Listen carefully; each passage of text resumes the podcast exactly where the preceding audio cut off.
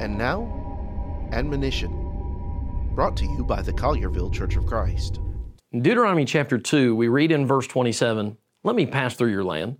I will keep strictly to the road. I will not turn, neither to the right nor to the left. You shall sell me food for money, verse 28, that I may eat, and give me water for money, that I may drink only. Let me pass through on foot. He says, verse 29, until I cross the Jordan to the land which the Lord our God is giving us. But Sihon, king of Heshbon, would not let us pass through. And then he tells Israel that God was the reason. Something has changed in 40 years. When God told Israel to take the promised land, this land wasn't initially included, but something's changed.